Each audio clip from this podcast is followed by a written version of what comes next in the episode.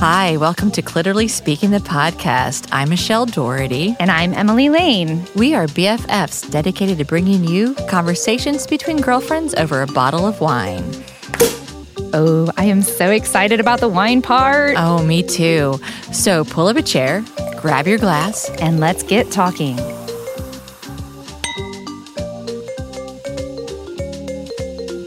Hey, hey, hey, Emily, how are you today? Hey, hey, hey, Michelle. I'm good, but more importantly, how are you?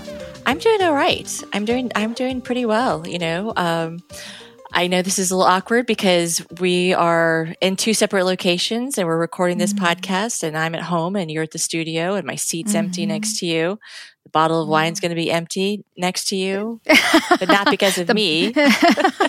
the bottle of wine is occup- occupying your your your place right now. Exactly. exactly. Yeah. yeah. But my son had uh, had the uh, uh, symptoms of the coronavirus, and so last Thursday we finally were able to get a test, and we're waiting on the um, the results. And so it's not smart for me to go sit next mm-hmm. to you mm-hmm. inside a studio or our, our guests or anything like that. So we are pretty right. much uh, doing this as a you know, I feel like we're Saturday Night Live. We have so many people on the screen I know. today. and I know it's good. We're very Brady Bunch right now. Lots very of, lots bunch. of windows. Yeah. yeah. How so. are you today? I'm good. I'm, um, you know, I continue to just stroll along. Michelle, I have a funny story for you, though. Oh, okay. So, you know, you like to joke about how you basically don't come to my house hungry if I'm having you over for dinner because yeah. it takes a little while for me to finish preparing my meal. I've learned so yes, not to yeah. come to your house hungry. yeah. So yesterday I started cooking my lasagna at three o'clock. I started, co- you know, making my my dish. And I was like, well, surely, you know, five or six hours, it'll be like a late night dinner, like nine, won't be that late. It was no. one o'clock in no. the morning. Emily, what is wrong with you? it takes a long time. So, you make, like you know, rolling out the noodles. I mean, yeah. So even when even when you're cooking a meal, you're still like extended fasting and intermittent fasting, like everybody else on their diets and stuff. I mean, that's like within yeah. your like in your making of the meal, you've you've just extended the fast. It's true. Yeah. God, goodness. So gracious. yeah. So you one o'clock in the morning. I did. Yeah. Cause I mean, my God, after like nine hours of making or I 10 hours, whatever good. it was. Did you fall asleep on your, really on your good. like eating? no. no, no, no, no. But you know, it definitely it was worth the pain. So well, yeah. let's just say that we're really lucky that I have to stay home. You right weren't now there because had you invited me over for lasagna, I think I would have been a really um, you, kind of you would have been hangry. I would have been hangry or wasted because I drank all your wine. right. And then I'd be asleep on the couch. I'd be Ubering home. So, right. It's and hungry because you never would have eaten. It's yeah, all good. So, it's all good. But yeah. we're drinking wine separately tonight. Let's we go ahead. Are. Let's talk about what we've got. The what wine part. The wine so part. For, yeah. So for the wine part today, I'm doing actually some leftover wine from last night. so I'm doing a white Burgundy. This is from uh, Mâcon Village uh, by Albert Bichot. It's from 2018. So this is a Chenin Blanc. Um, it's uh, you know I think it's yummy. I I used it actually to cook with. Um, uh, but I always am a believer of like cooking with good wine. So um, it's, uh, I mean, it's white Burgundy. Come on. So uh, I, I, think it's really elegant. I, you know, I'm notes that I'm getting out of this on the nose, a lot of minerality, wet stone, lemon, lime, green apple, and on the palate, some of that citrus comes through with some honey and peach. It's really pretty lovely. Yeah. I think we've had that before. I think I've I think had that have. at your house before. Yeah. Yeah. Yeah. Yeah. yeah. Definitely. It's and it falls into like the $20 range.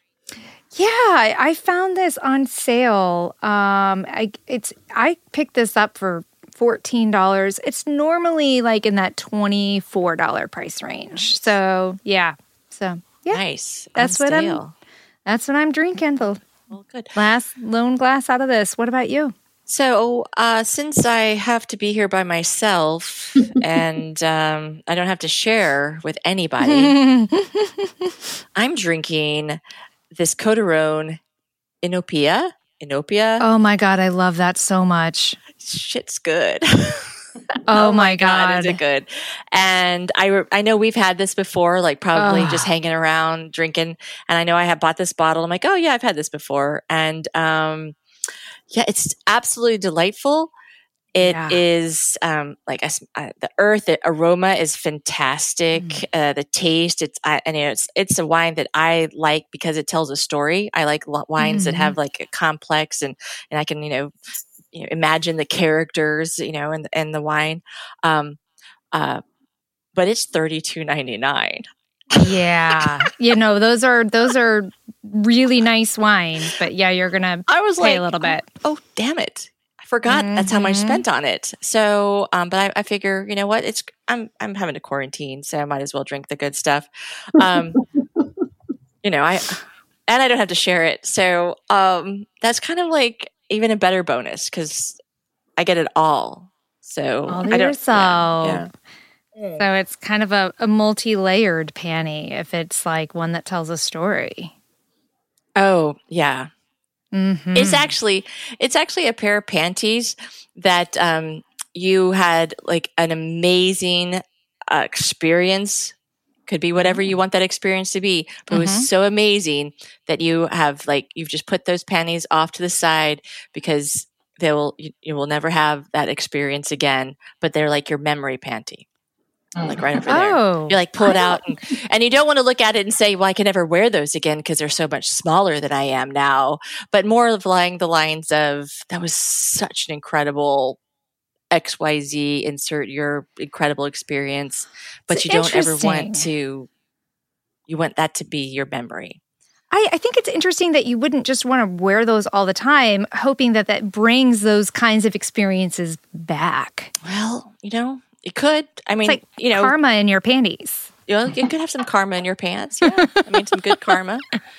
You just hopefully yeah. that you never have something that was like really bad when you're in those panties, because then you gotta then it's like well, that's a totally zeroed it out. oh, so, but this is a phenomenal wine. Um, if you're mm-hmm. if you're find yourself at home because everybody's testing around you and you have to stay home and stay healthy, pick up a bottle of Inopia and uh, and splurge uh, treat yeah. yourself. So nice choice. That sounds great. Anyway, let's Yeah, well, into- I'm really excited about our guests today. And that is plural, by the way. We have three amazing women joining us. We have Tiffany Robertson, who is the founder of Touchy Topics Tuesdays. Um, did I pronounce that right? Is that plural Tuesdays or Tuesday? The topics is plural. Is plural. Okay. Yeah. Thank you Just for say correcting TTT me. is a tongue twister. TTT. and then we have Lori Shannon joining us. We had the pleasure of seeing speak at the Women's March. Um, gosh, was that last fall now? January. Or earlier this year. Oh my God, so much time. it feels like so much time has passed. Yeah. Um, so look, so nice to see you again, Lori. And um, we loved hearing your story and definitely want to share a little bit of that with our audience. And we have Elizabeth Joseph, who we're just now meeting, but I'm so glad to meet you, Elizabeth. Hello. Welcome, everyone. Hi. Yeah. Yeah. So, is anybody else drinking wine along with us? Me. All right, Lori, what are you drinking? Okay, so um, I'm in uh, by myself, and so no one's coming over. Um, I got the box out. I don't do that around people, right? Just when I'm by myself. And um, so I got the the Bota box, the red wine. But guess what I did? Um, put a popsicle, a an all natural berry popsicle in the wine, and it Oh my! Amazing. It's like a sangria. Kind of, yeah, it like it was. So yeah, cooled oh. out the wine, put some little fruits in there. Yeah. Okay. Never heard of that. Oh my gosh! Lauren, can you to... hold up your glass so we can see what the like? Oh, nice. Okay. I, I use a straw so I don't stain my teeth. okay. That's a good tactic. Yeah. Right? Never thought about that. Yeah. So you don't get Bluetooth or purple tooth. Right. Yeah. Mm-hmm. Yeah. Exactly. So I don't get caught, really. yeah. Everybody she's has one of us. Yeah, she's definitely one of us. We all have our methods to stay uh stay pretty, if you will, you know. and still be able to drink lots of wine, right? Right. So, um, but so Lori, you're the only one joining us. Uh, Tiffany, you're not uh, uh, imbibing I tonight. just got a cup of coffee. I Okay. had just come in from running all day, so I needed energy. Sure, sure, no problem, The upper, yeah. no problem. Um, and Elizabeth, um, I am 19. you look a little no. young Okay, to start yeah. drinking. Yeah.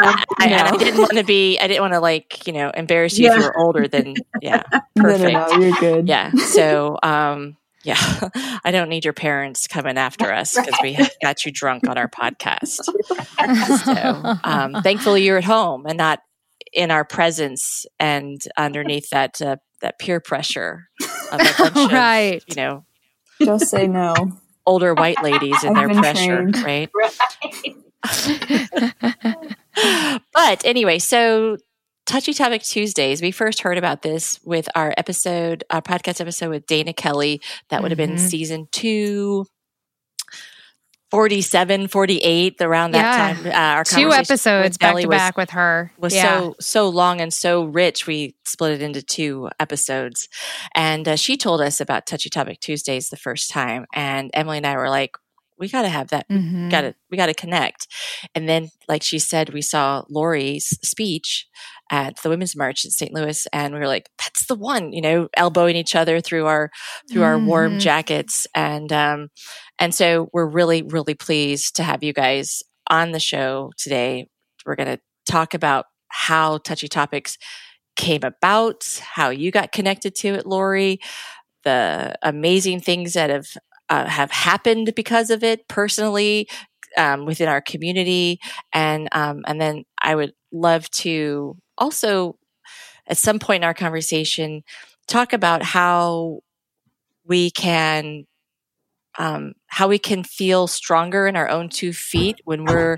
when as allies are confronted with angry ugly people in our faces that then you know i know myself i can get nervous and and more intimidated and not actually stand strong enough that i and i want to be a strong ally um, so uh, that's kind of where i see like our conversation kind of unfolding today um, but we will go wherever it takes us we're not limited to just Yeah. those those those Organic topics. flow. Yeah. so Yeah. why don't we just start off with Tiffany, how you created, why you created um, Touchy Topics Tuesday? Oh, well, thank you. Thank you, Michelle and Emily, for having me today. I was not planning on joining, but I'm glad I'm just here just to share this bit. And I do always try to bring participants alongside me because everyone has a different experience in TTT. That's part of the magic of it. So, um, Lori, who's been very faithful, very proactive with it, and Elizabeth, who's new, I just thought sharing their experience would help connect your listeners, regardless of where they were on their own journey with awareness and um, responding to that awareness. So, thank you for allowing this uh, Brady Bunch type occur. Um, so, how TTT came about was completely not um, this mindful thing of mine where, oh, I'm going to create something. No, that wasn't it. This was an accident, a hurtful one, and one that made me probably ask God, like, um, or made me never want to ask God or tell God yes again.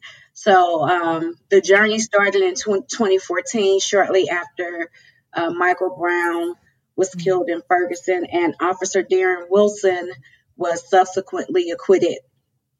Um, and so at the time during the acquittal process, I don't know if you guys actually remember, but um, apparently the officials were expecting um, some responses to Mhm. the grand jury um, not indicting this officer.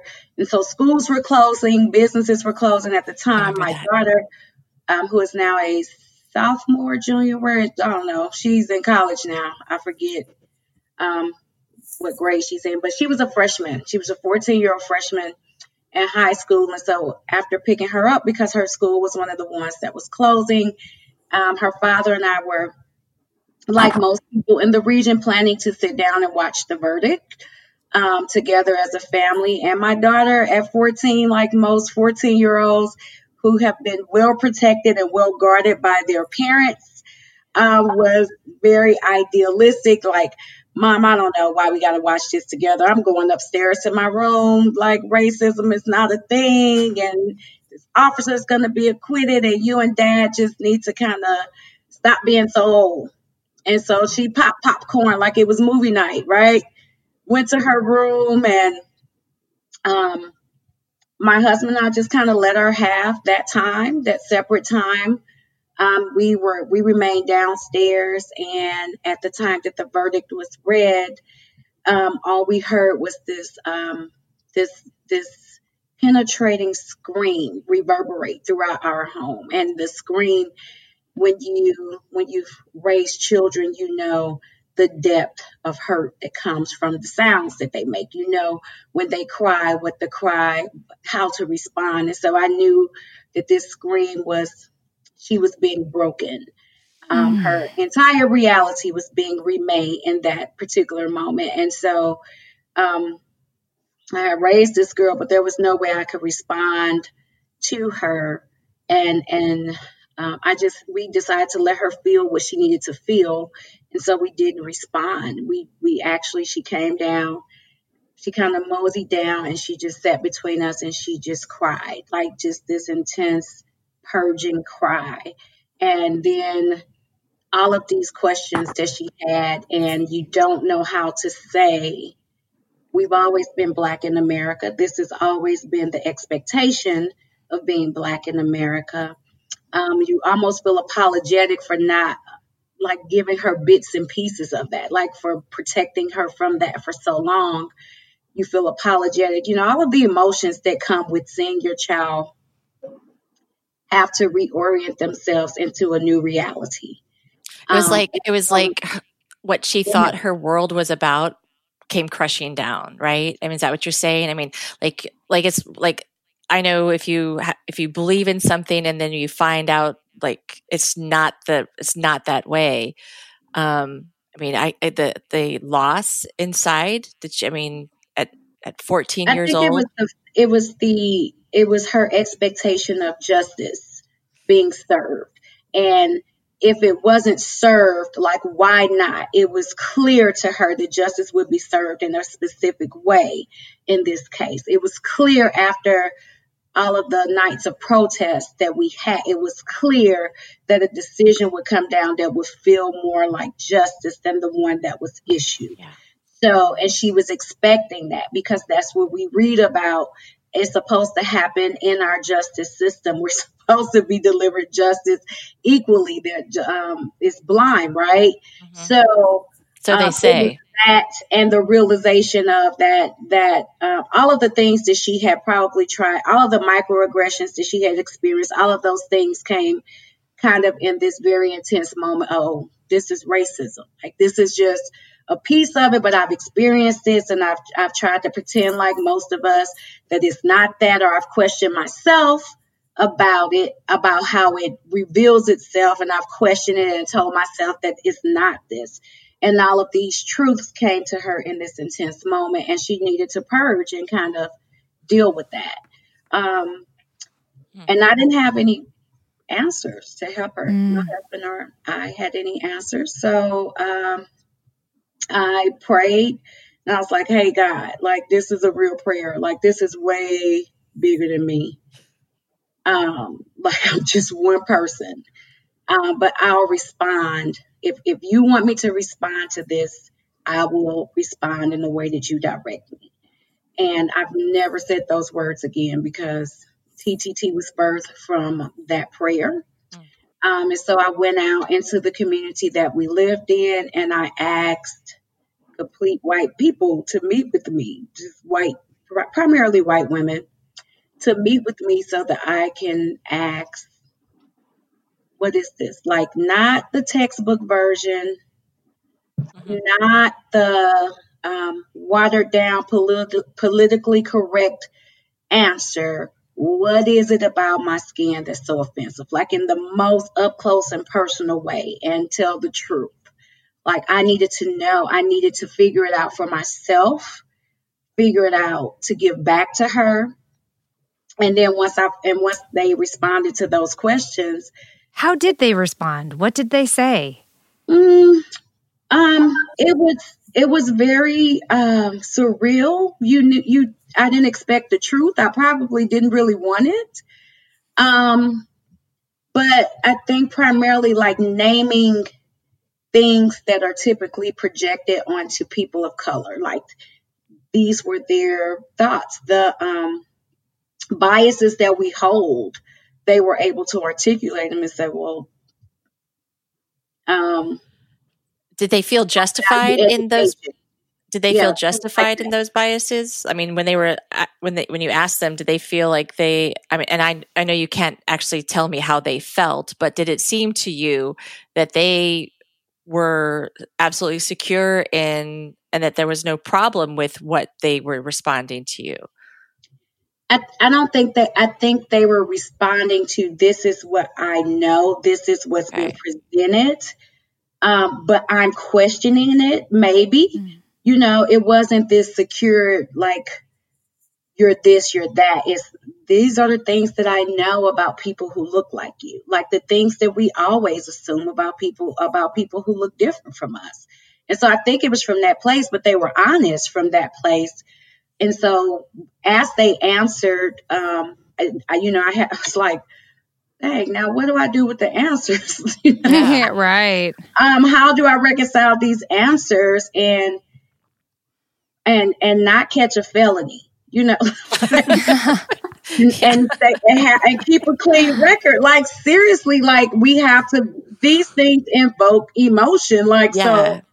so. Um, I mean, I I applaud you being so brave to ask somebody what is it about me that you don't like because or what is about my color of my skin that you that you don't like because I know I don't like to ask do I look nice in this outfit because I don't want the truth, right? But you yeah. went there and you asked that hard question and I applaud the the women who responded um and I hope uh, that they that you guys have grown like they've they've released those biases and you've had answers. And i mean we are you know it, it's gone beyond that initial conversation correct?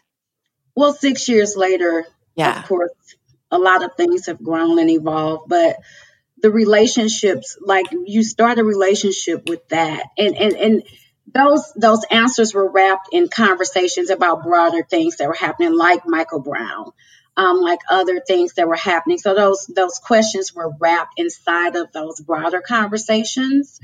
Um, and so I had to figure out, okay, is it possible? Because most of these women, they were strangers to me, but we were in the same community.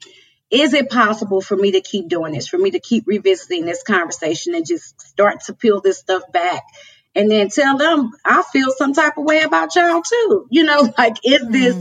Possible to remain in some sort of community. And it didn't feel healthy. Like those conversations didn't feel like we were cultivating any type of a healthy community. But it felt necessary to break through, to actually park in that space and keep working through it, like not knowing what's on the other side, not knowing um, if we're going to stay committed or in these relationships, but to, I just needed in that moment to stay there. And I think they had the same burden to stay there because they stayed there. Um, How were you successful in curating this group of women to come and and be so open with their opinions with you? Well, again, Michael Brown was happening. Michael Brown was huge, uh, and then right after there was a uh, another police involved shooting directly in our community. Um, did you use social media to get people to to connect with you? Like, how no, did you actually get tells these? me that trees talk to me. So some for some reason, I think they, I don't know, they were just kind of. We would see each other maybe at a neighborhood meeting, and I okay. would just speak, and they would speak. And then, um, have you guys heard of the social media platform Nextdoor? Oh, oh yeah, oh yeah, oh, yeah. yeah. So they would like message me and just say, because often I was one of few African Americans or people of color at the meetings. They would just message me and say, "Hey, we saw you." And like one woman, she's like, "You were the only one who spoke." Like you were the only black person that spoke. Can we meet for coffee? And I was like, "Is that a prerequisite to?" no. Like, and and that's literally these organic just ways. And and it turns out she was having questions about how the African American community was feeling surrounding these police involved incidents. Mm. And I guess my gesture of just speaking maybe felt like to her an invitation to start a relationship. Mm-hmm. And so th- these were women who were just kind of already trying to get involved in um, the response of the community and get a pulse on the community. And so I think I just showed up. It was just like that perfect storm. I just, I was at one meeting and there was a, you know, this yeah. attraction on my forehead apparently. Right, right. Said she's the one, like, like the Scooby Doo ghost. Just yeah. There she well, well, Lori, you you got involved um, a couple of years into Touchy Topics. Had already been around, correct? Yes. Yeah. Well, you share with our listeners how you found Tiffany. Sure. So it was um, November of um, 2016 when uh, the election results were read. Um, I uh, I really did not see that coming. I thought that um, I thought that America was going a different route, and I really felt the um, I felt the division prior to um, that announcement, and I really did not. I was hoping that wasn't going to happen. So when it did, um, I uh, I drank a lot. Um, I drank a lot of wine. I, I built things with wine bottles. Um, I mean, like small houses. I built uh, with that, and um, I, I think Michelle and I can relate to that. Yeah. right? Yeah. And um, and and some of my friends were were so joyful about this and I, I was like, mm. oh my mm. gosh, like I couldn't I I thought we were on the same page. We had been friends for so long and and it really it rocked some of my uh, relationships in my family. I just I I really was having a hard time. So um I was laying in bed and the news was on. And I remember um, I was like, nope, I'm not, I'm not going to do this adult thing today. I'm not going to do it. I'm just going to stay in bed. Right. And the covers were over my head and I heard someone talking and I, I peeked over and I remember just my eyes were out. Right. I peeked and I was like, what is going on here? And this lovely lady named Tiffany was on the news and she was talking about this touchy topics Tuesday and how people come together and they share their differences and, and then they learn to communicate and have relationships and ongoing um, it, i just couldn't believe that that was possible so um, i immediately emailed her stalked her kind of like that and um, begged her and whatever to let me come to TTT and uh, i went there and immediately it like it just it was amazing. So it changed my whole entire life. Um, and now it, it, was it was amazing. Wow. One of the one of the best uh, decisions. You know, I I Lori, we were talking a little bit before we we went on the the show here tonight. I we were talking a little bit about how pivotal of a moment it was to learn the results of the election and almost akin to these other moments in history that people remember like where were you when 9-11 happened where were you when kennedy was shot where were you like when these major things went down and i definitely have that where were you story with with the election and and and like you you know i was you know, devastated and drinking heavily that next day. You know, it was like the first decision. It's like, well, I don't normally drink in the morning, but you know, um, and, and so I'm curious, uh, you know, how everybody else feels about that. Do they have those the remember when moments on that day? I, I was at the Royale. I'd gone with a friend of ours, Darcella, to watch the uh, the uh, results come in, mm. and um, it, as they as the the the electoral college map started shifting on the screen and you could just hear it get silent and silent in the royale and um, i think we left and yeah. we just walked out just devastated because we like you lori I, I didn't think that we were going to go quite in the path that you know the rest of the nation um, you know well not the rest of the nation but those that uh, in those states um, uh, that installed him but uh, I I think hard for me was the the utter glee of right. friends that I thought were friends, and usually on Facebook, not my close circle, except for like you know uh, my dad, but he's been brainwashed by Fox News for so long now. Um, but uh, definitely, it was like the defensiveness and the mm-hmm. The anger at from from the people on the winning side. Oh, at at staggering at us for being disappointed. Yeah.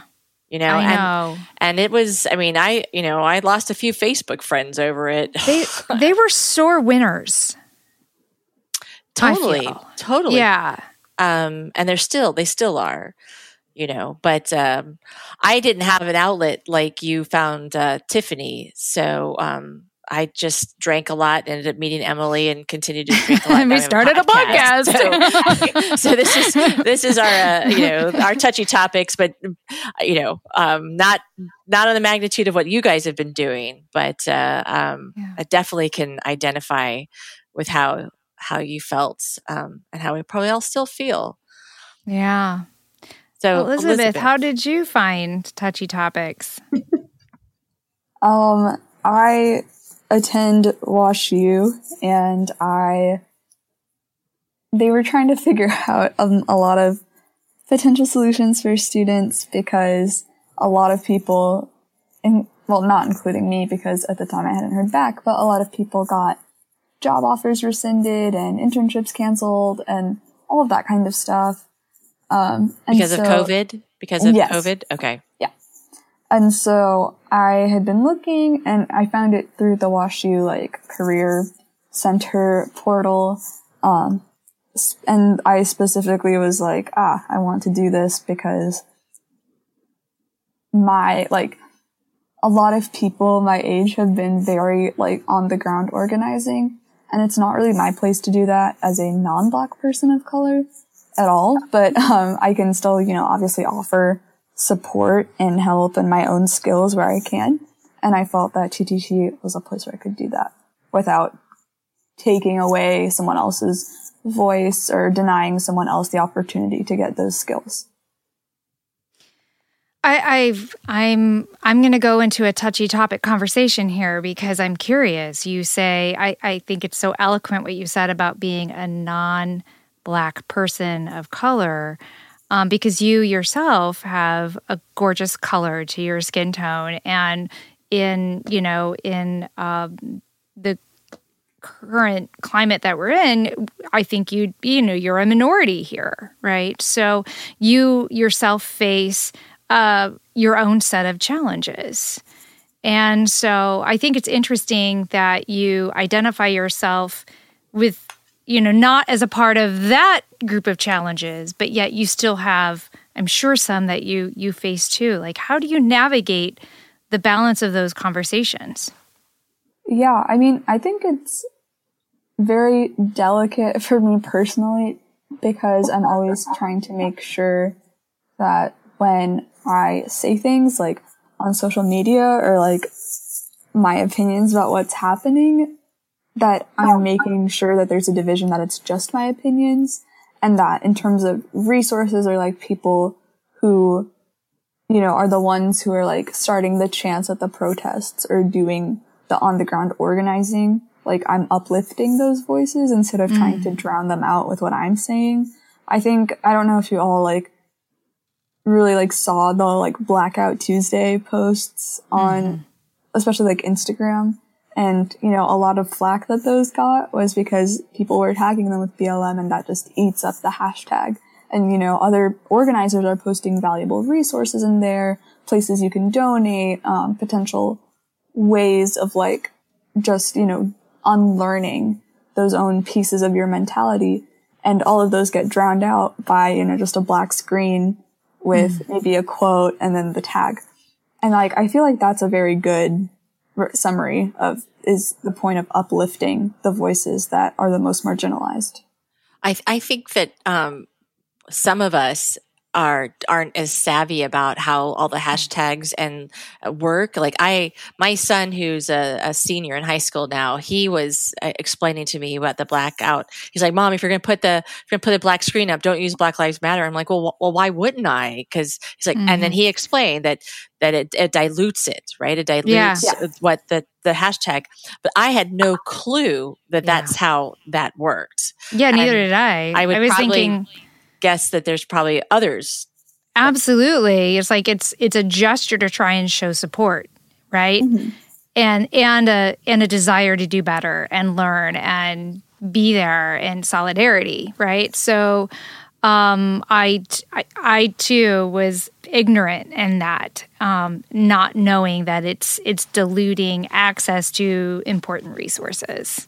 Mm-hmm. Because if somebody then searches on Black Lives Matter, they're going to get all mm-hmm. of the mm-hmm. black yeah. screens and not actually get to the information. Um, and then on like flip side, when I hear about what like the uh, the TikTok groups or the was the K-pop groups that will take a hashtag and then like um, own it. I'm putting that in in, in air like co-opt it. Mm-hmm. So that's like similar, right? So if they take something and they'll so they'll then dilute whatever that um, message was if they if they are against it. So so you know it's been used um, uh, uh, purposefully as well for as sure.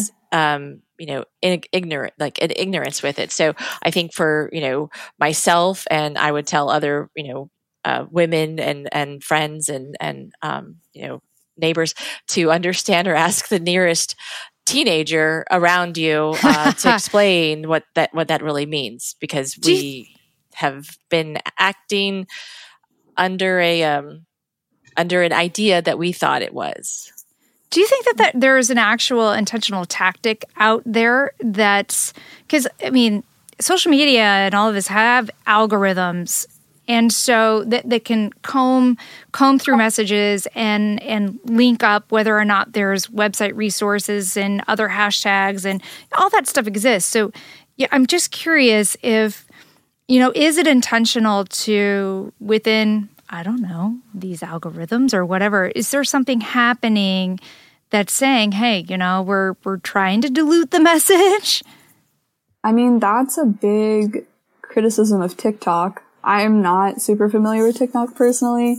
Um, it's not really my thing, but I, a lot of my friends are. And so I kind of, I've heard a lot about how the TikTok algorithm, the way that it's designed is intentionally diluting certain tags or, mm. um, a lot of the people who get TikTok famous are very fair skinned and promote certain messages and stuff like that. And whether or not that's intentional, like I couldn't tell you but it is a trend that is very noticeable that a lot of people have called it out for that. Mm-hmm. Yeah, it's get, TikTok's definitely um, going under some scrutiny. Yeah. I'm I'm not I'm not challenging that those algorithms are probably um, I don't want to say intentional, but someone had to code them, and someone who coded them had biases, and you know. But I think it's mm-hmm. easier um, since Emily suggested we have this touchy topic. Mm-hmm. I think it's easier to point to the peripheral things that we can not be accountable to and for, like the algorithms, instead of questioning, like, why would you need to point to teenagers um, to help you understand the dynamics of diluting a message, or unless there are no people of color that you kind of have your personal sphere of influence that you're accountable to that you could have kind of walked or talked this through with. So I'm curious to know, like, if that's even. Um, so I, I guess my I'll respond to that because I made the statement. Um, I was completely ignorant of mm-hmm. how those that the hashtags really work and mm-hmm. how um, uh, until my son pointed it out to me so my my statement was if you are ignorant of how yeah. how those things work find somebody who can explain it to you and for me it was my son my teenager um, i don't know if i i probably wouldn't have even said anything to my my friends who are of color because i wouldn't have known that i was doing something wrong like i wouldn't have known that my actions were were diluting a message until my mm. son pointed it out. And so I'm grateful that my son pointed it out to me. Um, he's, uh, you know, he's my activist um, uh, uh, for to point thing to help me understand how to how to be a better how to be a better person to everybody in my life and beyond. You know, um, and i i mean i've i know i've grown a lot i have grown a tremendous amount since michael brown was shot and mm-hmm. and killed um, because i had the i was under the mis I, I, had the misunderstanding that that was like uh, a rare occurrence you know in yeah. in my sphere we had the rodney king riots in 1992 mm-hmm. And then michael brown in, in, in the world I had lived in yeah. n- completely oblivious to everything that had gone on in between. But since Michael Brown and mm-hmm. social media and teenagers who've grown up eh, you know children who've grown up in st louis who have you know have diverse friends um, all around um, i'm definitely more aware and it pains me that i had went from 1992 to 2014 um, ignorance mm-hmm. and not necessarily thinking that that that there was anything I could do or anything I had to do, right? Yeah. So um, I feel like I try to kind of like make up for lost time, yeah. but re- in but in a respectful way. Yeah. Does that make sense? Absolutely. So mm-hmm. yeah, um, because it's hard. It's hard, um, and I know that um, I I know that what another flaw I have is I like to speak on behalf of um, everybody, everyone, everybody, and I and I I um, remember the first time I, one of my friends um, uh, who's who of uh, African American woman said, "Well, I'm not speaking for every African American woman. You know, I can't speak for that." And I and I'm like, "Well, I'm just asking you a question, you know." But I guess, in a sense, we've asked our one person, our two, our three or four, our handful of um, of black friends, or to speak on behalf of everybody. And I know that that's been unfair. Now I know that's been unfair. Um, so I try now not to speak on behalf of all white women. I mean, you know, I try not to be that person um, and, uh, and change um, change that behavior of of me of of mine. I'm sorry uh, change that behavior of mine. Be aware of it so i can change it. I i think that just i think it's important as a as a as a as a person who wants to continue to grow and learn i, I to just be forever curious you know? And i think one of the things that michelle and i really sought out to do in creating this podcast was create a safe space to be curious to ask questions to be honest about uh, our thoughts and feelings and and explore those. And I, I think that i think you know ignorance is you know that's one thing you know? You can't know what you don't know but you can be open to learning right? Um uh, and and and receptive to it. And um, I, I, think it is very important to um, to allow space for you know people to feel comfortable saying, "I I don't know how to handle this situation. I've never been been in it before. You know, um, this out wasn't how I grew up. But to be curious and ask those questions, it's it's touchy for sure because you want to be sensitive. Um, you want to let people know that you know you're trying to not judge or put your your own belief system in on the situation and. Um, um, you know, do you have, Tiffany, do you have advice as to really good ways to engage these conversations so that people can, you know, open up honestly and, and feel s- that they're not offending by asking questions? So absolutely, and I want to. I'm, I'm gonna let Lori respond to um, like Michelle's, um, to your to you and um, Michelle's um, query about having that space because in TTT it is completely about people in motion. So it's not just about white people in motion. Um, it's about everyone who comes to that table. The TTT experience is an exchange of grace for truth. But I think what's missing is people expect that to not be an abrasive journey and it's impossible not to be. And in TTT, we show up authentically every week. Um, and authentically, any of my participants know authentic is the antithesis of perfectly. So perfection is not mm. even, um, it's not even a virtue that I esteem at all. All of my participants know that. To show up authentically means you're bringing all of those insecurities and flaws and um, mistakes into that space and you're working them out. So TTT is a space to do that. It's, but it's still a space where it's not going to be this um, this rainbow and unicorn filled journey. I think part of the reason why we keep having to repeat so many of these uh, broader issues in societies that we draw back when we get to the part where we are praising one another. And so in TTT, it's a matter of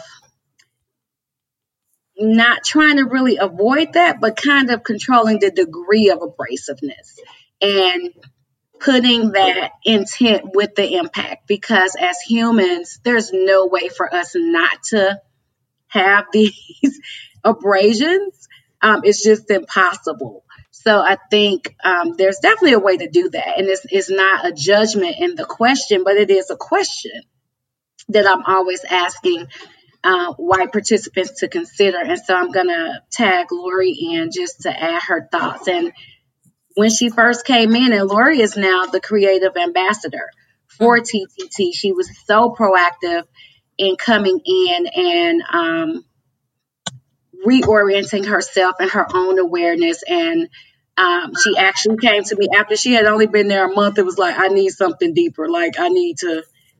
I need to plug into the organization a deeper way. I'm gonna still participate, but I need I need a job with you. Like I'm and so she's very adjacent to me. And Lori and I have even had abrasive conversations, abrasive points in our relationship, but we've decided that we've come to a point where the relationship um, trumps that, and we still work through those abrasions. So, Lori, if you don't mind just sharing a little bit of your experience around that. Sure. Um, we'll talk about your use of Trump. Um, after, after. but anyway, um, uh, so that's the beauty of TTT was that it's not a safe space at all. Like right from the start, you know it is not. And if you are at me because you get your fifis hurt, you're going to have rough time, right? So um, eh, that was the beauty. So you, we had topics um, that uh, a facilitator chose, and we would um, read something about current events or something that was happening, whatever they wanted to um, talk about, and then we would engage in conversations. The best thing is someone that doesn't look like you, that doesn't have your experiences, getting to be open and honest about their experience. White people do not get to hear that. Um, uh, black voices are silenced so much. And so uh, to hear those experiences and then check yourself about how you played in that knowingly or unknowingly, um, how the system, which I always say, the system duped me. Like I had no, mm. we don't know that what we learn in school is not the truth. We're young and we trust our teachers and we we have no idea this is happening. And then um, to learn all of this is educating yourself first of all. So educate yourself, read books, read books by Black authors. It's so important. And then to really engage um, with people and have relationships with people that have not had your experience that don't look like you is key. And that's what we did. And I mean, there were tears, there was snot, I mean, everything. Um, and that's how we learned. And so, uh, and I remember uh, I said something, and I remember uh, Tiffany, when I first met her, I didn't know her very well. She was like, uh, no. And I was like, oh, so, and I sat there and I, I was like, that. but it wasn't Tiffany's job. I didn't go, ah, why did you say that? It wasn't her job. It was my job. So I was like, dang it. Now I'm going to have to Google when I get home. So I went and I searched out why do I think she said I was wrong. That wasn't, that wasn't the way it was or whatever. And I found it and it was enlightening. And so that's knowing you're going to come back to the table, you learn to, you don't have to agree um, with people, you have to listen um, and you have to learn and you have to see where you play into other people's experiences, um, where your responsibility is. And then um, I learned Tiffany is very graceful. She was way more graceful than I I am or I was. And so um, I learned from her to have a little bit of grace and try to ask questions and try to really. So I went to what I call Trump land, um, a little town that I I'm from, and I, I really engaged with people that weren't bad people. I just didn't understand how we could be so different but still be friends, and so really engaging in that and, and asking questions, finding out, um, and having hard conversations but I still want to be friends with them. I think that's a key point, Lori. I I I have friends also that uh, I consider very good friends that are v- wonderful people, have good hearts, and um, but you know voted for Trump and and will vote for Trump. You know, and uh, it's so, you always, you often hear socially, you know, there are things you don't talk about at dinner. You don't talk about religion, you don't talk about politics. And, and I definitely early on felt like, you know, well, we just can't go there because it's just going to get ugly and then everyone's going to be upset. And then, you know and and then we're just, just like we're gonna waste this opportunity to see each other which we don't get to see each other all this stuff. And then it became very clear to me that it was like wait a minute here. No no no no no. You know the, the stakes are too high to just well, create a pleasant situation for us to have an evening of dinner and so uh, once i kind of had that realization these friends I, I that i you know went back to to, to, to see in my hometown, um, we started going there in our conversation. And it was pretty awesome because it, difficult, yes. And like you're saying, I mean, it's it it it it's not it's not this fuzzy, like let's everybody hug while we're talking about this stuff. You know, there wasn't snot, but but we definitely, um, you know, we we we were very clearly on different sides of the conversation. We still like each other. We're still friends, and I think you know the needle was moved right? I heard things in that, in, in heard things in those conversations like, I never thought of it that way. And, you know, and that's a win you know just to open up that that thought mm-hmm.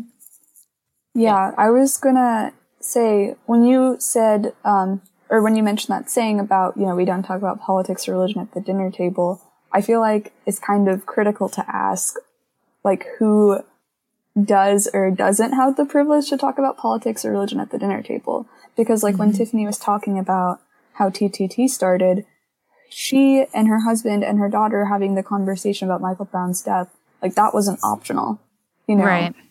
And for them, like that wasn't something they could avoid. Um, and even for me, like I said, I'm not black, but I, that was a conversation that we couldn't avoid at home either because mm-hmm. I'm obviously very brown.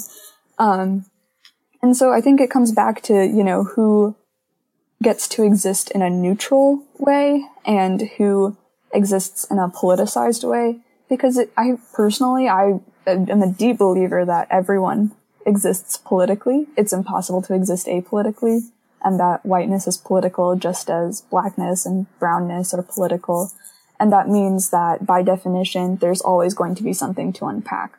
Like there is mm-hmm. a way to unpack whiteness and how that affects your thought of like your state of mind and how you approach situations because I can easily verbalize how my brownness and my Indianness affect how I see certain situations. Right. I I can say that um, uh, you know I'm 51 years old and I've lived all across the U.S. My dad was in the military, and so we lived in the South. I lived out in California. I lived in Hawaii. I spent some time in Europe, um, and I feel like I I had obviously look reflecting. I had I had opportunities because of um, opportunities were not denied me because of the color of my skin, um, but I saw I saw our our country in differently by where I lived, and I could see. Um, I, as a military child, we we kind of um, uh, or maybe are more can have a more accepting life because we move around and so much that we're not ingrained in any place. And you make friends with you know who else has moved here you know this time. So so we're a little more uh, could be a little more fluid a little more accepting um, um, but when I would go and and live in areas like Alabama, Mississippi, um, I could I, I would see like the the overt uh, racism on display.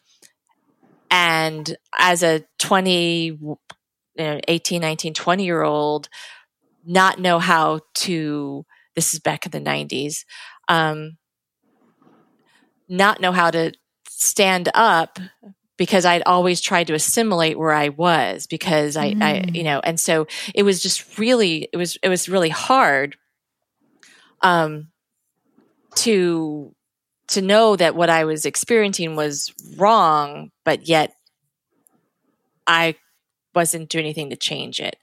Um, fast forward to being 51 um, and a whole lot more uh, awareness of the world, uh, complete and utter devastation on November 9, 2016. Um, but a lot more anger at the institutions that I believed in, that I thought were there for everybody. Mm-hmm. A lot more, and, and that I thought that's my thinking that they were there for everybody. Not that they were there for everybody, but that was my thinking that they were there for everybody. And anger at the institutions and the the leaders and those who um, had been making these decisions. And then the more I know or the more I learn, mm. like the angrier I get. So the yeah. system duped you also, Michelle. Completely. Yeah. I love that line. I get it. Yeah. But I don't want to be, continue to be dis- duped. Right. Nor do I want to be um, faced, you know, because I I'm I'm a lot more, you know, active on a keyboard. I don't like to get into like, you know, back and forths on on the Facebook kind of thing. I, I mm-hmm. really, really hate that. Um, it turns my stomach uh, and it's easier for me to then like walk away from it.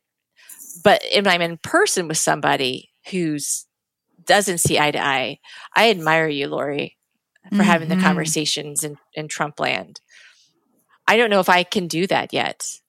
I haven't gone to touchy topics. I, I probably should. Well, you know, actually, there. Michelle, you do do that because um, I know that we do have podcast listeners on both sides of the of the fence there. And I know that because a lot of the friends that I was having that conversation with listen to our show every day. They're probably so, like, oh man, how do you deal with that Michelle character? so you are having those conversations, you know, and, mm. and, uh, you know, well, and as and as somebody who moved around and assimilated, and you know didn't want to rock the boat because I wouldn't have any friends, you know, for the three years I would live there, or whatever mm-hmm. it was, whatever that reasoning.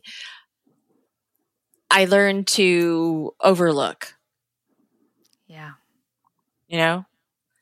But now I can't overlook. I can't. Mm-hmm. It's yeah. I, I, I, mean, and and and it can be different and it should be different. Yeah. And that's the part that really like upsets me when people are like, "Oh, it's just got to go back," you know, got to go back to the status quo. And I'm like, "No, we don't need to do no." And I and I've said this on a we said this on a live show. If the if there's one good thing that came from him being put into office was that he disrupted so much that it tore away the tore away things that the the mm the little threads that were keeping our our society in its nice little let's go to work let me stock market mm-hmm. get bigger my 401k yeah. you know buy a house you know like that it just tore shattered that and then revealed yeah. all of these wounds it definitely exposed um uh, it exposed that there was so much more of that thought process and racism and these core issues way more than I thought we had. I honestly thought, I honestly thought we had evolved. So socially speaking, you know, and that the problem that th- that was just a small group of people, you know. I had no idea that not only was it way bigger, but I kind of feel like it's like almost a majority of mm-hmm. of you know uh, of the thought process that's out there. I, I I was staggered to see. I, I've been really that was I think the the hardest thing for me to realize in um in in that was it it brought to surface all these angry, hostile, judgmental, racist people. I think um, that skit that Saturday Night Live did right after the election, and there was the there was the three white people on the couch, and I can't remember the name of the actors. And then um, I know Chris Rock was in it, and um, and the other and uh, another African American actor from Saturday Night Live. I can't remember his name either. And all the white people are freaking out as the returns are coming in, right? And we're like, "Oh my god," you know, dying, and um, and and then the and the black actors are like, and Chris Rock was like, this doesn't surprise us this doesn't surprise us. And the, and they're like what do you mean this doesn't surprise you? It's like no we totally expect this to happen. This is why. And like just sort of and i remember watch uh, watching that skit and as the as the act, the black actors are speaking their lines i'm reacting like the white people on the couch. Like wait a second. What do you mean? Um, and it took me rewatching it a few time on few times on YouTube to finally get the nuance of this is not a surprise. The, the United States is not this utopia that we have been that we thought misled to this that American we were duped or had or idea. had privilege, right? Yeah, we've had the privilege to right sit on our couches and be shunned, stunned on a you know November 9. And we've had the privilege to say we don't talk uh, like you said Elizabeth like well we don't talk about religious and politics, right? At dinner, mm-hmm. right? We mm-hmm. just don't I mean I thought there was a beautiful point. Um, mm-hmm. not everybody gets that gets that luxury. You know? Um, when my my kids go out, I mean I never thought about not letting them play in the backyard. mm-hmm you know, until we right. until Dana Kelly was on the episode and she talked about or or uh, Regina Sykes, you know, talking about like always, you know, needing to know where the kids are, even if they're 25, 30 years old. And that sort of, I mean, that sort of intense stress mm-hmm. on a mm-hmm. parent is is unfa- is unfathomable and it shouldn't have to be that way. It doesn't have to be that way. Mm-hmm. And that's the part that irritates me mm-hmm. to no end. Yeah. And um and I'm I'm so grateful that that you guys exist in St. Louis because I think your conversations have a ripple effect, right? Yeah, absolutely. Think, um, you know, your conversation in Trump land, right? Right. Yes. Yes, yeah. it really did. It was um so just the I I love how Tiffany is intentional about bringing people um, that are different um, together and how um, it's kind of like she just lets us go like organically have these have these conversations. And so I, this is just my opinion, but you know, the system has made it super comfortable for white people, right? And we don't have to, we have blinders on and we don't have to, to look past them. Um, and to just have, have another voice tell about their experience is just profound. And I, that is just missing because the system, I, I say it's, it's evilly ingenious, this system that's lasted for hundreds of years um, can dupe us this way and we don't even know it. And then there are populations of people that that we think that everyone is getting the same benefits as we're getting. And mm-hmm. it's just absolutely not true. And it is right. fascinating to be with a stranger that has not had that experience and and we talk about the same thing in the same country and it's like so different and it's absolutely fascinating. And you i mean i i've just grown as a person. I because then i see how where where i am in in their experience and what i have had that they don't get to right? And then i go back and i start unpacking uh, like we go back tiffany takes us back to like the womb you know where we have to unpack and and we have to see you know where this system was for us and where this started and when we started to be um, aware of like racism and and things. And and so where were we? And then where was our realizations? And it's it was fat it's fascinating. I'm a whole new person. Yeah i still drink wine just not as much. Yeah. I want to highlight too, and and um, both Lori and Elizabeth's experience that this is not just like it can like it benefits everyone, including the people of color, the black people, the white people, in a way that I think we've missed a lot of opportunities to do. So, of course, there are absolutely systemic things that we should be working on, policy changes, macro level things. But in, and being a practitioner of this for six years, what I realized was missing is that people don't get to like really connect themselves to that broader system. That broader system can be so overwhelming when you start to think about all the machines in play.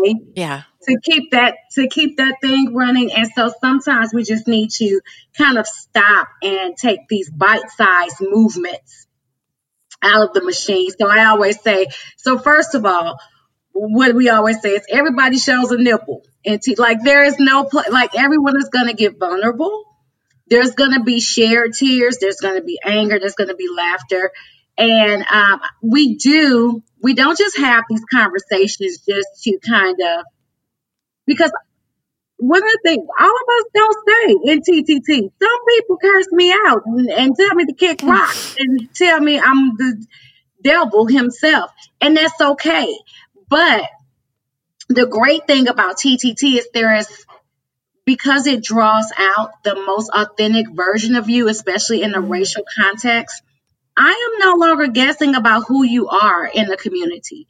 We don't have to be BFFs, but I am aware enough to know where you are on this spectrum to know a little bit more about my safety level if I see you out or about where you are in your own awareness journey and um, that helps. Where I'm not spending a lot of mental energy trying to figure that out if you were just a stranger. So the relationships aren't these extremely intimate. They can become extremely intimate, but they're very communal. And I know, like, even that's a cultural difference when you say relationships. All of my white participants come in like we finna drink wine, hang out, have PG pajama party. All my black and people of color come in like, no, I don't know you like that. Like, hold up, give me a second. Let me figure you out. And so, like, even our trust, like that variable of trust that, you know, it has to be weighed and factored in. So we support each other in the social environment too. So after each trimester, after we have a trimester of sessions, we get together we just kick it. We have a swimming party, we go bowling, we invite partners, spouses, kids, anybody who wants to come, extend the community.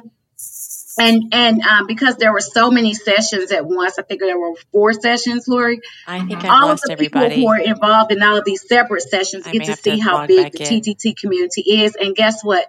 We have. So I am one person. You, everyone here is an individual.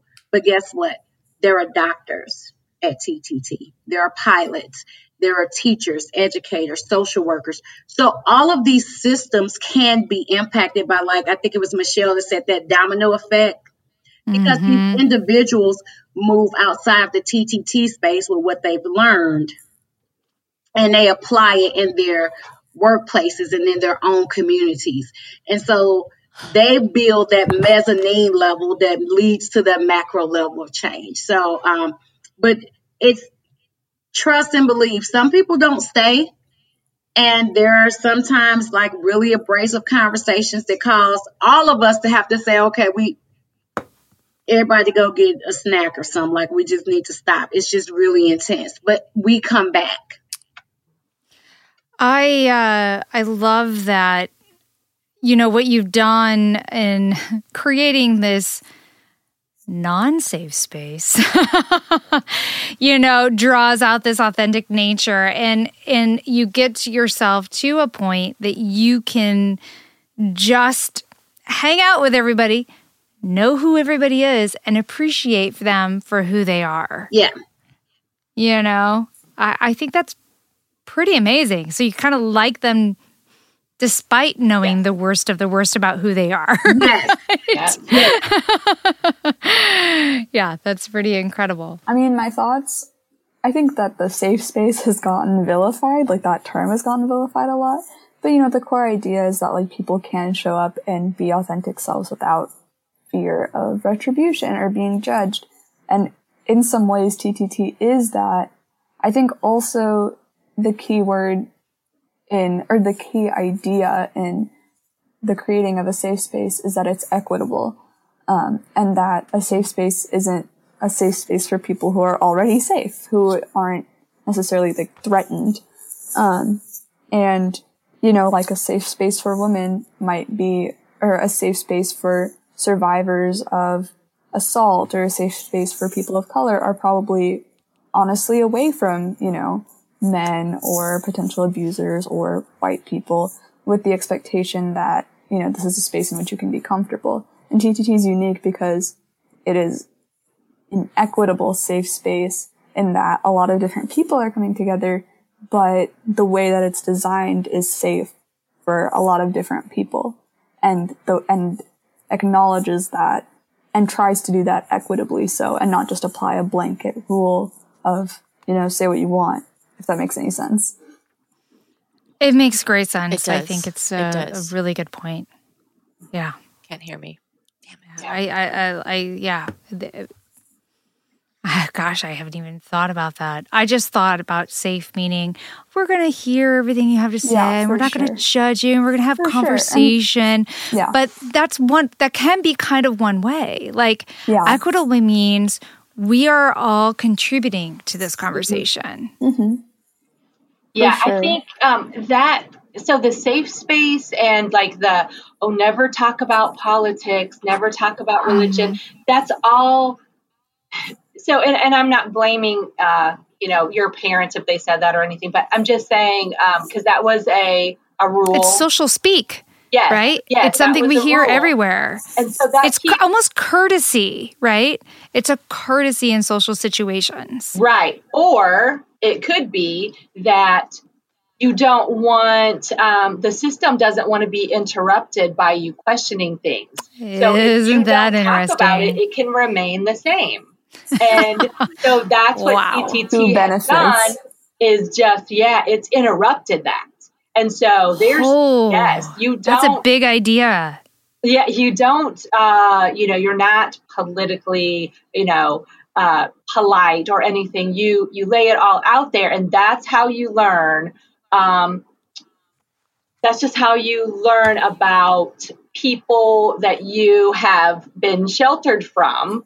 Because if you are not talking to them, then you can believe all of the things that you've heard about them because there's nothing to um, question.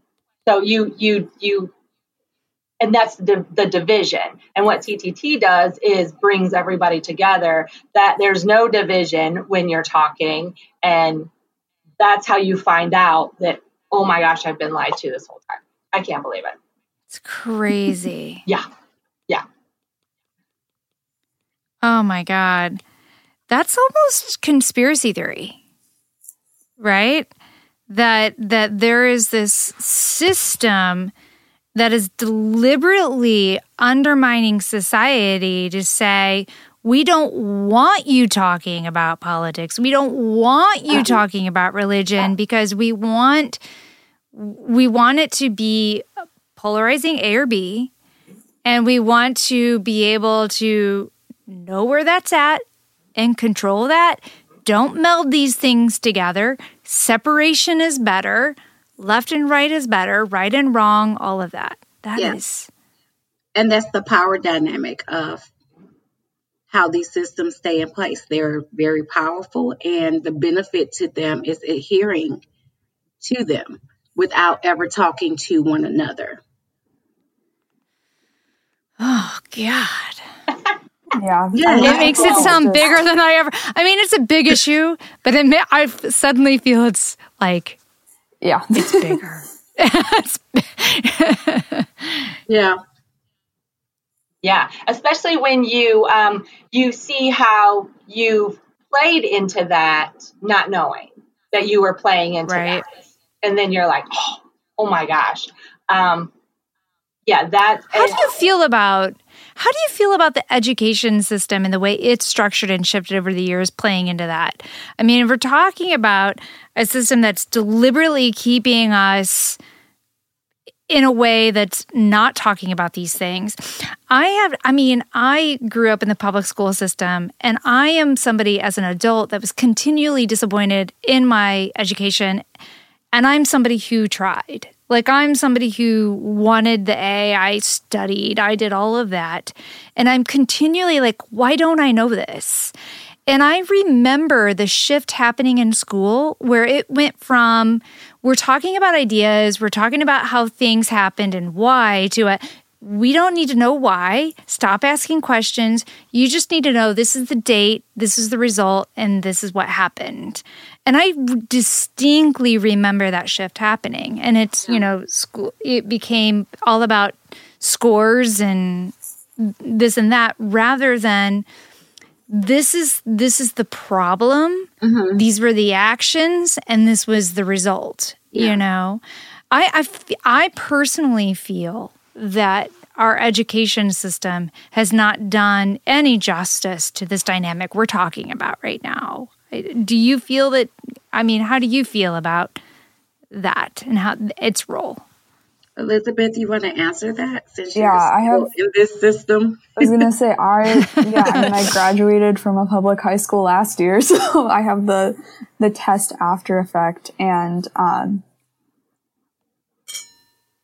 I I feel like it's I would I honestly like I really don't believe it's my teacher's fault. I think that the way that uh, federal and state curriculums are designed are very much dependent sure. on meeting certain benchmarks and goals. And obviously, you know, we had standardized testing like two to three times a year. Like there's just simply not, and then that's like state mandated standardized testing and national. That's not counting mm-hmm. the other tests that we have to take, like AP, SATs, right, ACT. Like all of those tests are, you know, in theory supposed to be natural progress markers, but they're really not. So there's that part of it where it's like, okay, well, like we as educators are accountable to another, you know, federal or state power. But there's also, I would think about this a lot because I think about like when I was in elementary school and um, you know, like learning about Abraham Lincoln and like Lincoln freed the slaves and then later learning that, you know, Lincoln had, was a very pragmatic person and he said, like, we will, if you don't rejoin the Union, like his goal was keeping the Union together and keeping the USA together. It was not, you know, freedom and justice for all necessarily. It was about keeping the country together and if you you know, if you join back in the union, we'll cut a deal with you and, you know, mm. we'll, we'll make some kind of compromise. And so, like, thinking about that, I mean, in elementary school, when you're teaching a lot of people at once, it's easier to just say, like, here are the facts. And then, you know, yeah. the obvious extrapolation is Lincoln wanted to free everyone. And whether or not someone mm-hmm. says that isn't even necessary at this point because that's kind of where your mind goes. And then middle school, I yeah. remember like doing my own reading on the side just because I was curious and I really liked the Civil War at the time. And then learning more about that, and I was like, like I can't believe this, you know. And again, it's like another, you know, we have tests, and out of convenience, it is easier for us to give you these facts to memorize and give you what are supposed to be your basic tools of understanding American history and understanding our issues today through the lenses of the past. Um, that's what it's supposed to be, but it's easier for us to give that to you packaged as facts to memorize mm, than as mm-hmm. tools to unpack and tools to mm. view things through. And I think, yeah, yeah. And I think also it's just like, it comes back to like, there's no good answer. Um, because, you know, at the end of the day, there are people who don't believe there's like a system at place. At the end of the day, like you have people who believe that the system extends way beyond like what we're talking about and that it always comes down to there's no answer. There's no satisfactory conclusion. And at least for me as a child and like my sister is younger than me, so I know that for her as still a child, you know, not having an answer is very uncomfortable. And in a classroom, especially when you are trying to like maintain authority and you're trying to keep the distinction between grades, between adults and children, between schools, like middle school, high school, elementary school. The answers and like the knowing, like knowledge is power is a huge thing. And so if you open up all these discussions that don't have answers, it kind of, I don't know, it kind of causes a shift and it, that's something that you can't really resolve. Those discussions aren't, I mean. I you know I can I can really appreciate that. And I love what you're saying that education you know it really should be about setting it up so that you've got these tools so that you can then kind of dive deeper where you where you resonate. But but I I I felt my experience was that curiosity was not met with with well like with with well a welcome like mm-hmm. i i was shut down i would ask the question because i was curious and wanted to know more and then i wasn't i wasn't because i'm young and i don't know what i don't know wasn't provided the then the tool to say well this is where you might find some more on this topic or mm-hmm. if you want to engage deeper in this conversation this might be some avenues to explore that and i i felt very frustrated uh, about about that, uh, you know, being a curious person. Um, I, I, I, I'm not so. I think you're pretty special, Elizabeth. Um, and and you know, you're you're young. You you you really have some incredible thoughts and are very articulate. And you're going to a top school in the world, so you know that says a lot, right? Um, I'm not so sure that everybody is like you and knows how to ask the question. I think there's a fair amount of our population that's like, okay, the answer's A, the answer's B, the answer's C, okay. And they don't know to dig a little bit deeper, which I think is the danger, which is why it's so easy for a dictator to get elected into office or, you know, to to keep these systems duping people without question. And and so well, po- yeah, go oh, ahead, sorry. Michelle. Yeah. Well, I was going to say possibly because there hasn't been a reason for them to question. Yeah. If you think about, you know, our contemporaries when we were in in school, um, you know, my classroom. I, now, I, I didn't go to a public school till I moved to California, but all the, all of my other schools were Catholic grade schools, and so I we had one or two black black children in the class. Everybody else looked like me. And if you have a, if there's no reason to question the facts that are given to you because your life isn't in peril, you're not you're not worried when you walk down the street that you will be snatched up, killed, mm-hmm. you know, mm-hmm. sex trafficked or whatever. Um, you know, disposed of. Um, you're not worried that when you go to apply for a job that you're not going to not get it because well your brother's brother's brother knew somebody who knew somebody you know um, so there's no question there's no reason for them to actually ask the questions but there are people like you and like me who do ask the questions and then they don't know what to do with you because it's like wait a second I, I don't have that answer i don't have the time for that um, and and you and you kind of get suppressed. When you ask if you're a child and you're asking a bunch of questions and nobody's answering them kind of quit asking the questions right? Because mm-hmm. right. nobody's telling me anything. Right. So you know that's kind of a tactic there too.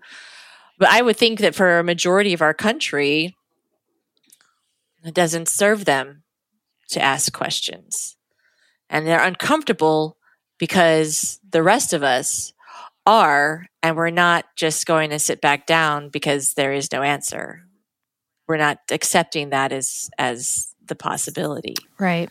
And that uncomfortableness on their part is um, is evident in their reactions and the BS that comes out of their the messaging, um, and uh, yeah, it's just it's uh, it's interesting times and I probably am a bit of a Pollyanna in this aspect of my personality is that I have a lot of hope and a lot of um, inspiration from the younger generation. Mm-hmm. Man, yeah, what uh, what energy, what determination, uh, what diligence. I mean, I, I, kudos uh, complete and total kudos um, to be out there every day making taking a stand you know i i'm i'm i'm i'm, I'm speechless with mm-hmm. it in, in, in awe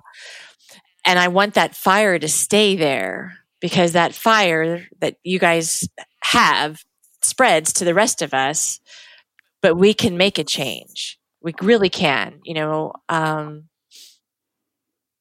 I and I have a, a, a demographically when the boomers really actually when the last of the World War II generation's almost done, and there's some of the the the the silent generation. Then you have the boomers. But when I mean, I see the United States, especially if we're if we're smart and we um, don't uh, let um, 45 uh, another four years. We don't give them another four mm. years. Mm. Um, if we're smart and we stand strong and that generation ages out, dies, perishes, moves on, we have such unique voices and and and clarity there's so much clarity in the younger generation that wow we could be this we could be the the United States that we really ought to be for everybody, you know?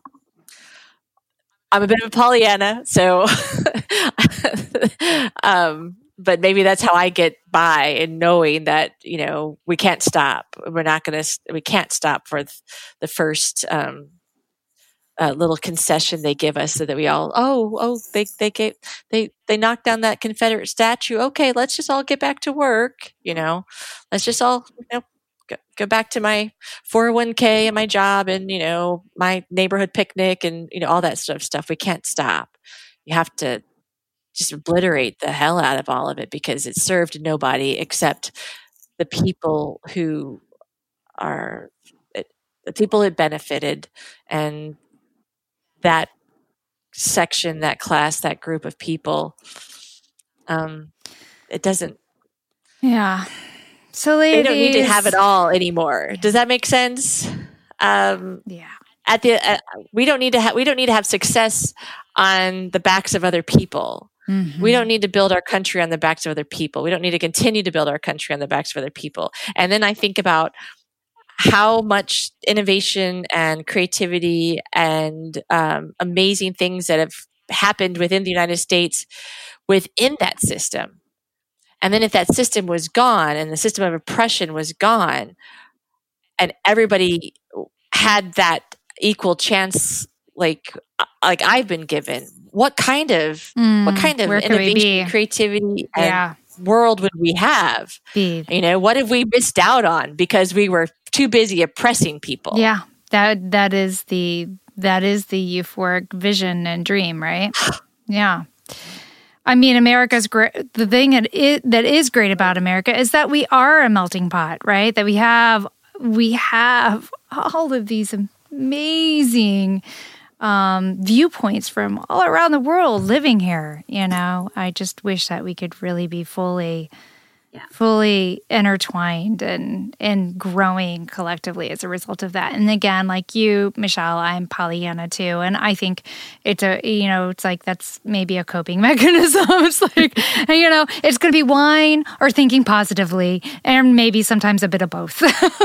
you know, moving towards a better future. To, um, Michelle's like you guys saying you're Pollyannish. I remember when Elizabeth came to her first TTT session, and afterwards, I, I kind of met with her. She was our, our, our youngest, and I knew I was like, this girl is going to go back to campus, and she is going to like, right? She's going to represent. She's going to have these conversations. She's going to take all of this. And I asked her how she was feeling at the end of our session, and she was like, "Oh my God, I actually got hope for adults now. Like oh. and you know, I was like, are we that bad? Like, that's have we really looked that bad? So I, I just want to say that that's been kind of reciprocated, um, at least from Elizabeth's participation in TTT. So not all that bad, um, but yeah. one, one adult being bad kind of spoils it for the rest of you. Yeah. so. Yeah. Um, oh yes, it does. I don't think Definitely. it's Pollyannish. I think I think for us to think that we're ever going to arrive, like there's this point of arrival. Yeah. My hope is in us staying in motion.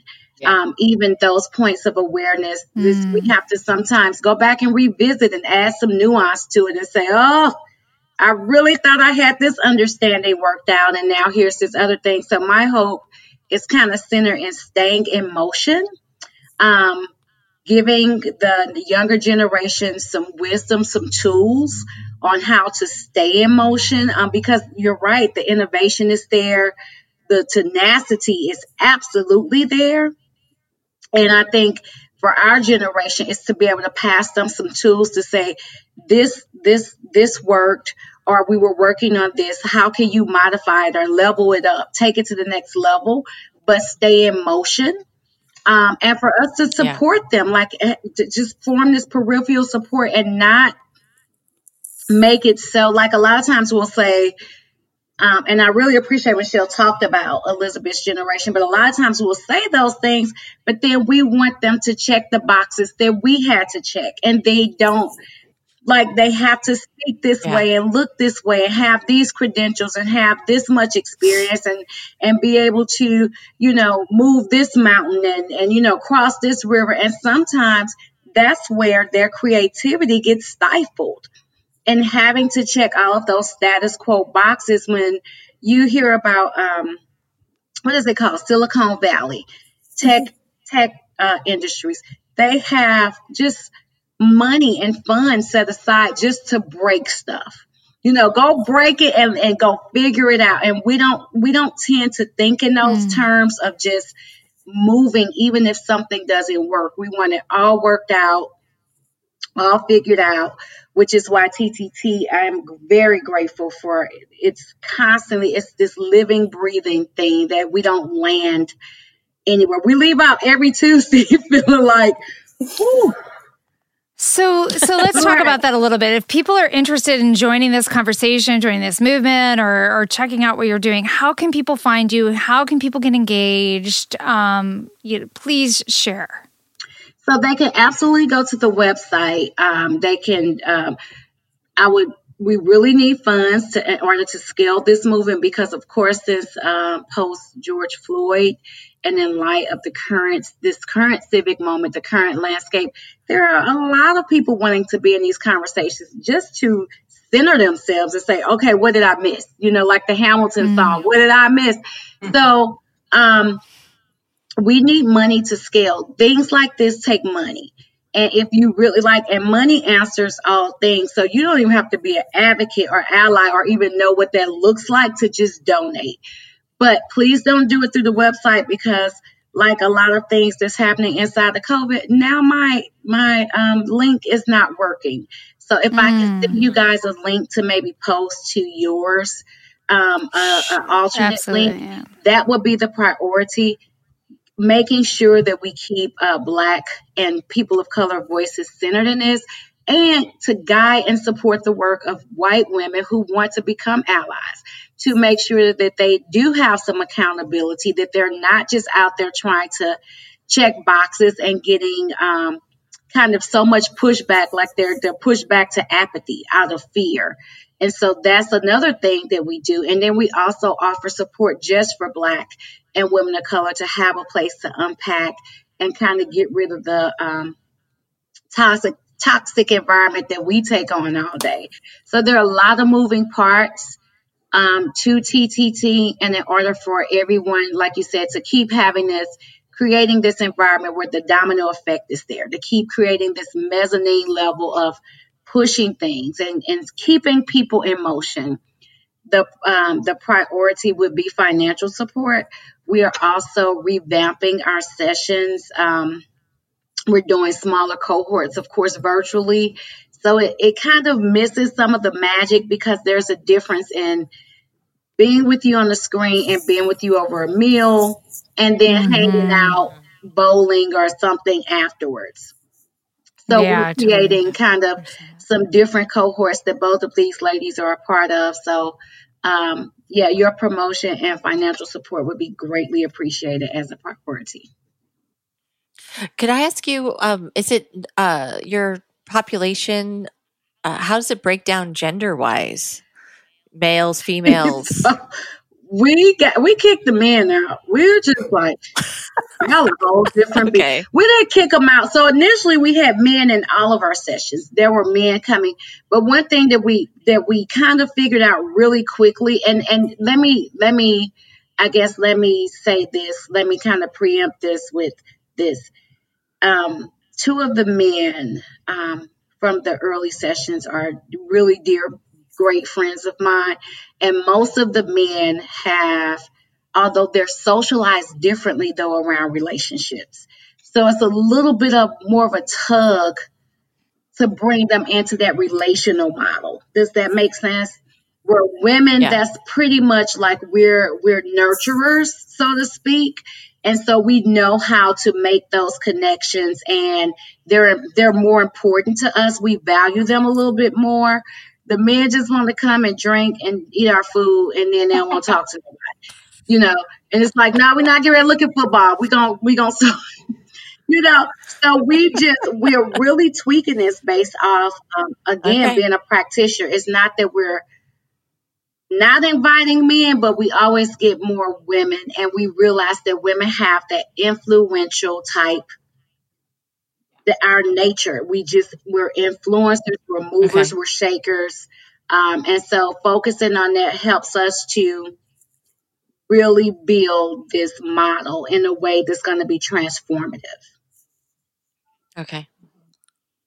Well, that Makes I'm glad sense. you asked. And no one else has asked. So my secret yeah. is out the bag now. I hope I don't get a bunch of mail from men and stuff. yeah, well, you know, we we have like you know maybe twenty percent of our listenership are men. Yeah. So you know, uh, they'll they'll be they'll be the you know the best men to have. They really are. Yeah, because they are they are they are the ones that are curious in our viewpoint and our thought. So yeah, yeah absolutely. So, so, ladies, any other final thoughts to share as we come closer to wrapping the first of, I hope, many conversations that we are fortunate to share with you?